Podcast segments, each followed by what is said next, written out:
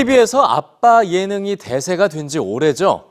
일상에서도 아이와 함께하는 아빠들을 쉽게 볼 수 있습니다. 하지만 이 경제적 여건이나 가정 환경으로 어려움을 겪는 아빠들도 많이 있는데요. 미국에서는 이에 맞는 애플리케이션이 활용되고 있습니다. 뉴스에서 만나보시죠. TV에서 보여주는 육아는 즐겁고 어렵지 않아 보입니다. 아버지의 적극적인 양육 참여가 아이 발달과 정서적 안정, 인지 능력 등에 긍정적 영향을 미친다는 정보도 자주 접할 수 있죠. 하지만 현실에서는 슈퍼맨 되기에 높은 벽과 소외감을 느낀다고 말하는 아빠들이 있습니다. 특히 일 때문에 아이들과 같이 살 수 없거나 혼자서 육아를 부담해야 하는 경우가 그런데요.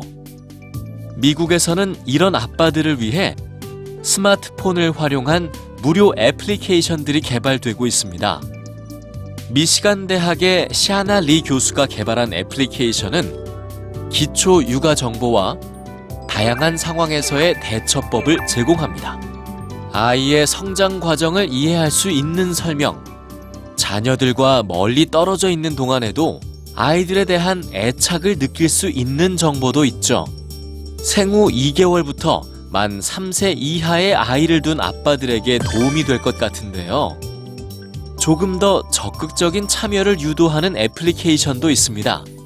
아빠가 아이를 데리고 정부 기관에서 운영하는 부모 교육 프로그램에 참여하도록 유도하는데요.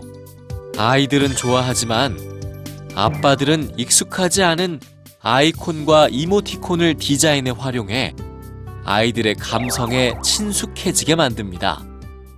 아이와 함께 할 수 있는 작은 활동이나 함께 즐길 수 있는 동영상, 게임에 대한 정보를 제공하기도 하죠. 이렇게 아이에게 무엇을 해주면 좋을지 선택지가 있으면 육아 스트레스가 줄어들 것 같죠?